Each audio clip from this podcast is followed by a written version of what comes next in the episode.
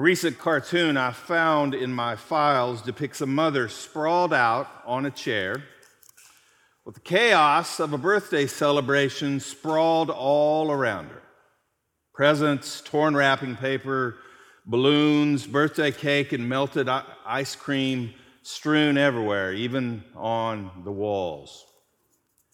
Standing next to the mother is a little boy who asks this question So, lady, when is the next birthday party? Now, I can relate, perhaps you can too, to that exhausted mother, ready for a break from all the chaos of all the parties and, and their aftermath and more, much more in my life journey. And as a pastor, ready from a, for a break from all the high holy days Easter, Christmas, Advent, Epiphany, and many, many others. I confess that I enjoy all the excitement, the preparation, and even the chaos and the aftermath of all the high holy days that shape our faith and our lives. But sometimes I need a break. I need an in between time. I need in between times because I need those times when I can reflect on my journey of uh, faith and take a breather. In the church, we call this in between time ordinary time. Ordinary time is represented by the color green that you see on this parament and on my stole, because that's the color we see the most in life, especially when you go outside. Ordinary time covers all the time that are not high holy days and last between, give or take, 27 or 29 Sundays. Now, that's a long time, isn't it? But ordinary time is not ordinary at all. It does an amazing thing for us. What is that, you might ask? Ordinary time is a gateway.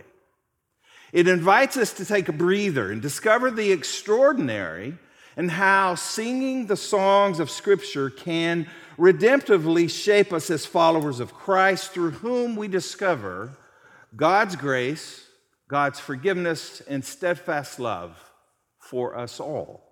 How we can participate in the songs of Scripture by allowing them to shape us so that we can shape the world. We are dead smack in the middle of our sermon series called Make a Joyful Noise. And today our scripture lesson is from Psalm 1. I invite you to join me in your bulletin or in the Pew Bible that you will find in your pew. Let us hear the word of God. Blessed is the man who walks not in the counsel of the wicked, nor stands in the way of sinners, nor sits in the seat of scoffers, but his delight is in the law of the Lord and on his law he meditates day and night.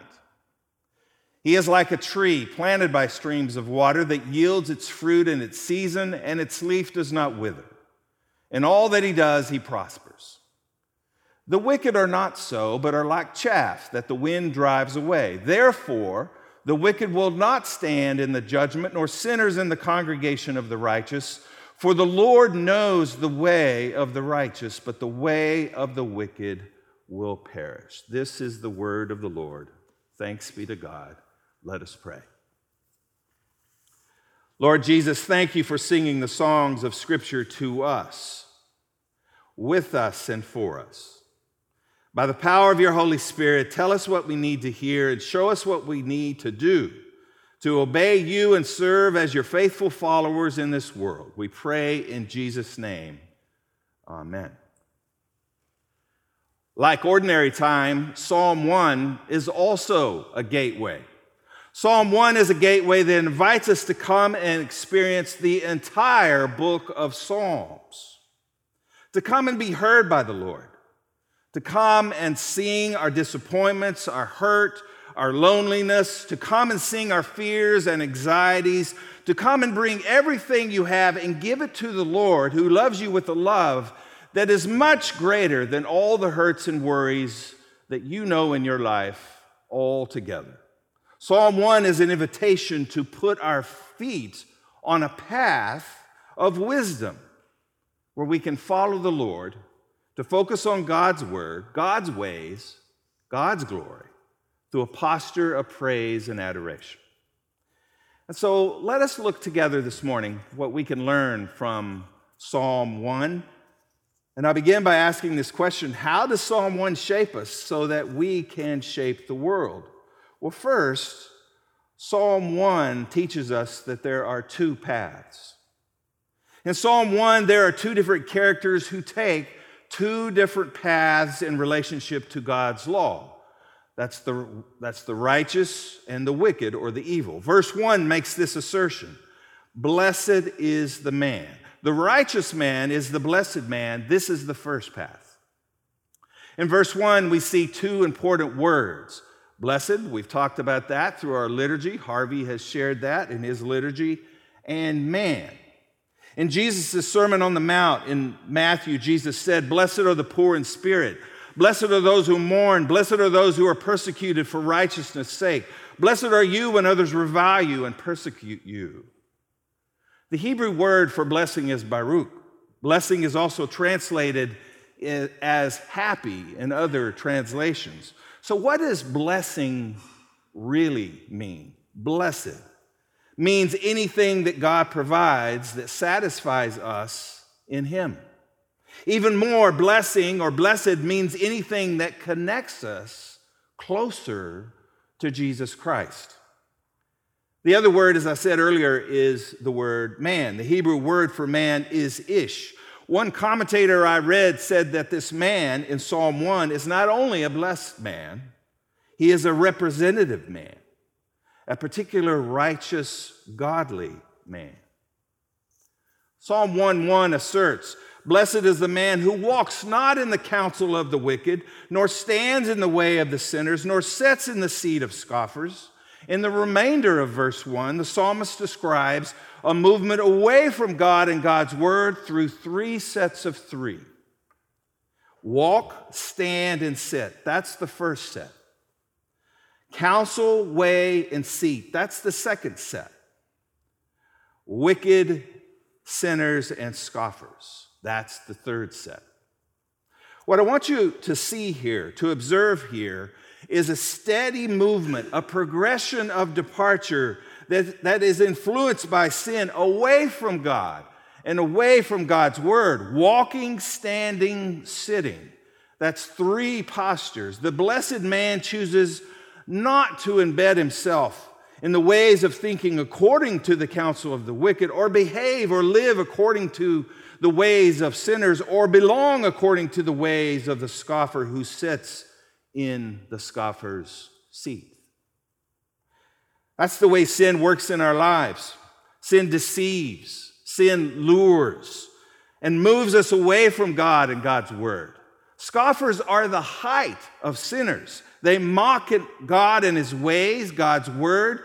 They define truth for themselves. They totally rebel of God's ways and God's word. So the wicked are scoffers. This is the second path. But blessed is the man, happy is the righteous, blessed man, who is not moved, not deceived, not lured, who does not follow those ways of thinking, believing, behaving, living, or belonging. Blessed is the man, happy is the man who meditates. Now, that's another word I want us to pay attention to. The Hebrew word used here for meditate literally means to vocalize or sing. Psalm 1 teaches us that there are two different paths to follow as a way of life. Second, Psalm 1 compares the two different paths with two different images. In verses 3 and 4, the psalmist compares the two different paths, the righteous and the wicked, with two different images. In the first image, the psalmist compares the blessed, righteous, representative man who meditates on God's word day and night with the following image. He is like a tree planted by streams of water that yields its fruit in its season, and its leaf does not wither and all that he does, he prospers. Now, I want you to imagine with me a beautiful garden, Now, your garden may be beautiful now in your garden. I, I bet it's being stressed like now, like all of us, ours, our gardens are with the heat and the drought. But I want you to imagine a beautiful garden with flowing streams of water and trees that yield all kinds of fruit, where the blessed, righteous representative man thinks, behaves, belongs, and speaks according to the will of his creator, God. Listen to these words of scripture from Genesis chapter 2. And the Lord God planted a garden in Eden, in the east. And there he put the man whom he had formed. And out of the ground the Lord God made to spring up every tree that is pleasant to the sight and good for food. The tree of life was in the midst of the garden, and the tree of the knowledge of good and evil. A river flowed out of Eden to water the garden, and there it divided and became four rivers. Then in Gen- later in Genesis 2, beginning with the 15th verse, we observe the Lord God giving his word to this man. The Lord God took the man and put him in the Garden of Eden to work it and keep it, and the Lord God commanded the man, saying, You surely eat of every tree of the garden, but the tree of the knowledge of good and evil you shall not eat, for in that day that you eat of it, you will surely die. Then in Genesis 3, beginning with the first verse, we witness this man moving away from God and his God's word toward his death, a progressive departure by listening to and believing the serpent who is the scoffer who mocks God and God's word. Now, the serpent was more crafty than any other beast of the field that the Lord God had made. He said to the woman, Did God actually say, You shall not eat of any tree in the garden? And the woman said to the serpent, We may eat of the fruit of the trees in the garden, but God said, You shall not eat of the fruit of the tree that is in the midst of the garden, neither shall you touch it, lest you die. But the serpent said to the woman, You will not surely die. For God knows that when you eat of it, your eyes will be opened and you will be like God, knowing good and evil. So when the woman saw that the tree was good for food and it was a delight to the eyes, and that the tree was to be desired to make one wise, she took of the fruit and ate. And she also gave some of it to her husband who was with her, and he ate. Then the eyes of both were opened, and they both knew they were naked. Because the man, chose to turn away from God and God's word, he sat in the scoffer's seat. He followed the serpent's lead in mocking God and his ways. He chose to, divine, to find truth for himself. He totally rebelled of God's ways and God's word. He became like chaff with no anchor, no grounding, so that the wind could easily blow it away. That's the other image in this section. So, who can save this man? This representative man, and you and I. Only one person can do that. He is God's representative man, and Psalm chapter 2 sings of the reign of the Lord's anointed, God's Messiah who will usher in his kingdom on earth. And that is what the entire book of Psalms celebrates. Listen to these words from Scripture. The Lord said to me, You are my son.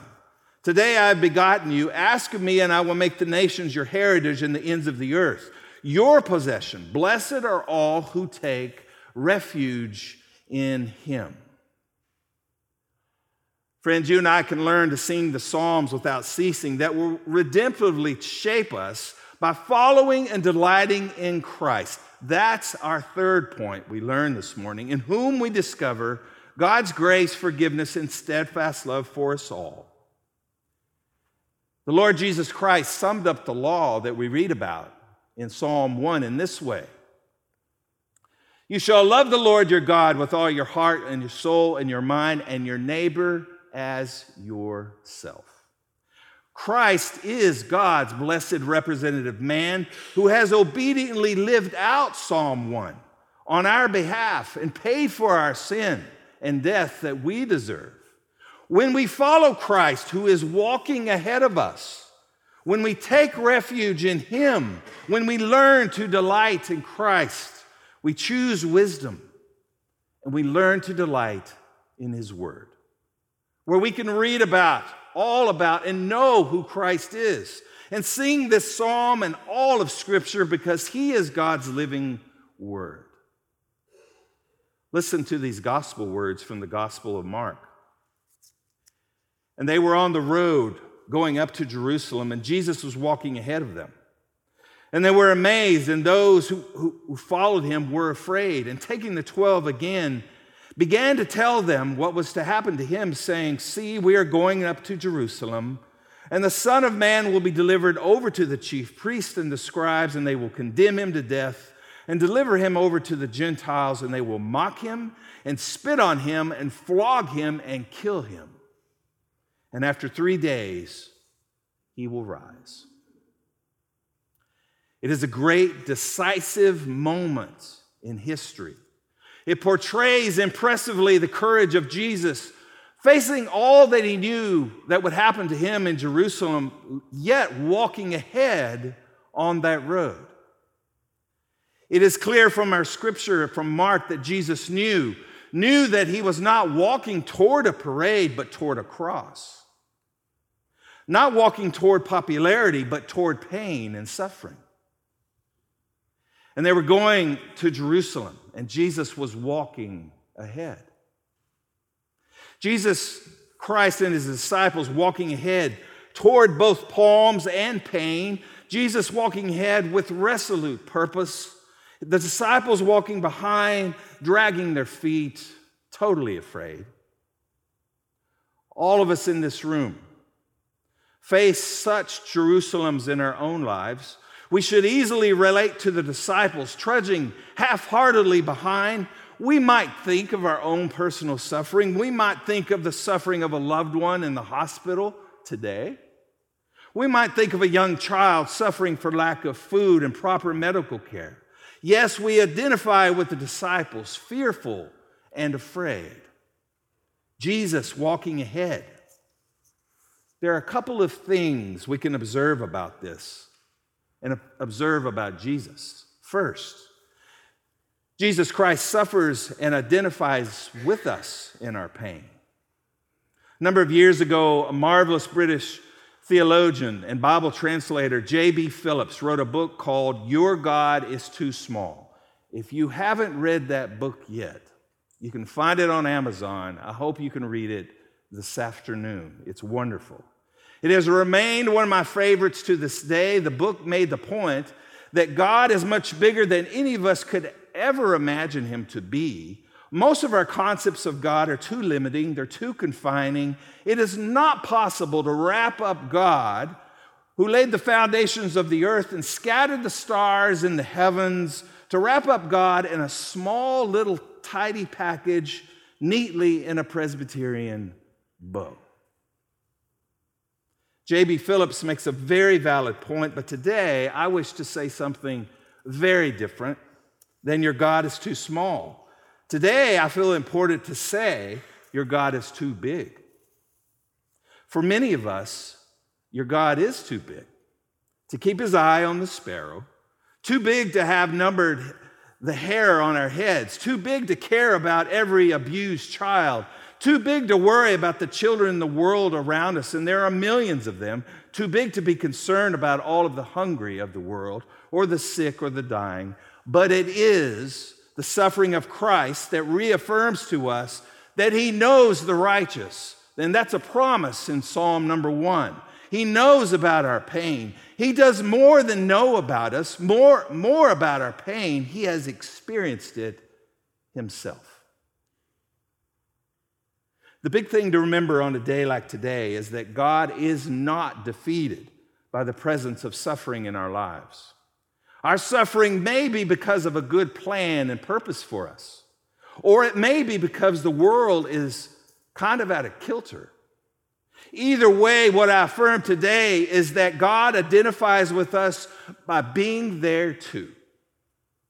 The Christian faith does not pretend to believe that life is easy or that we don't have troubles. On the contrary, it recognizes that life is hard and full of troubles, and that none of us are promised any rose gardens in the Gethsemanes of our lives.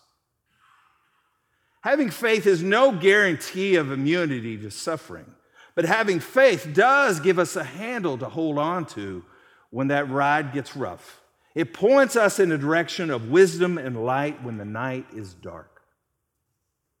Jesus walking ahead, the disciples trudging behind.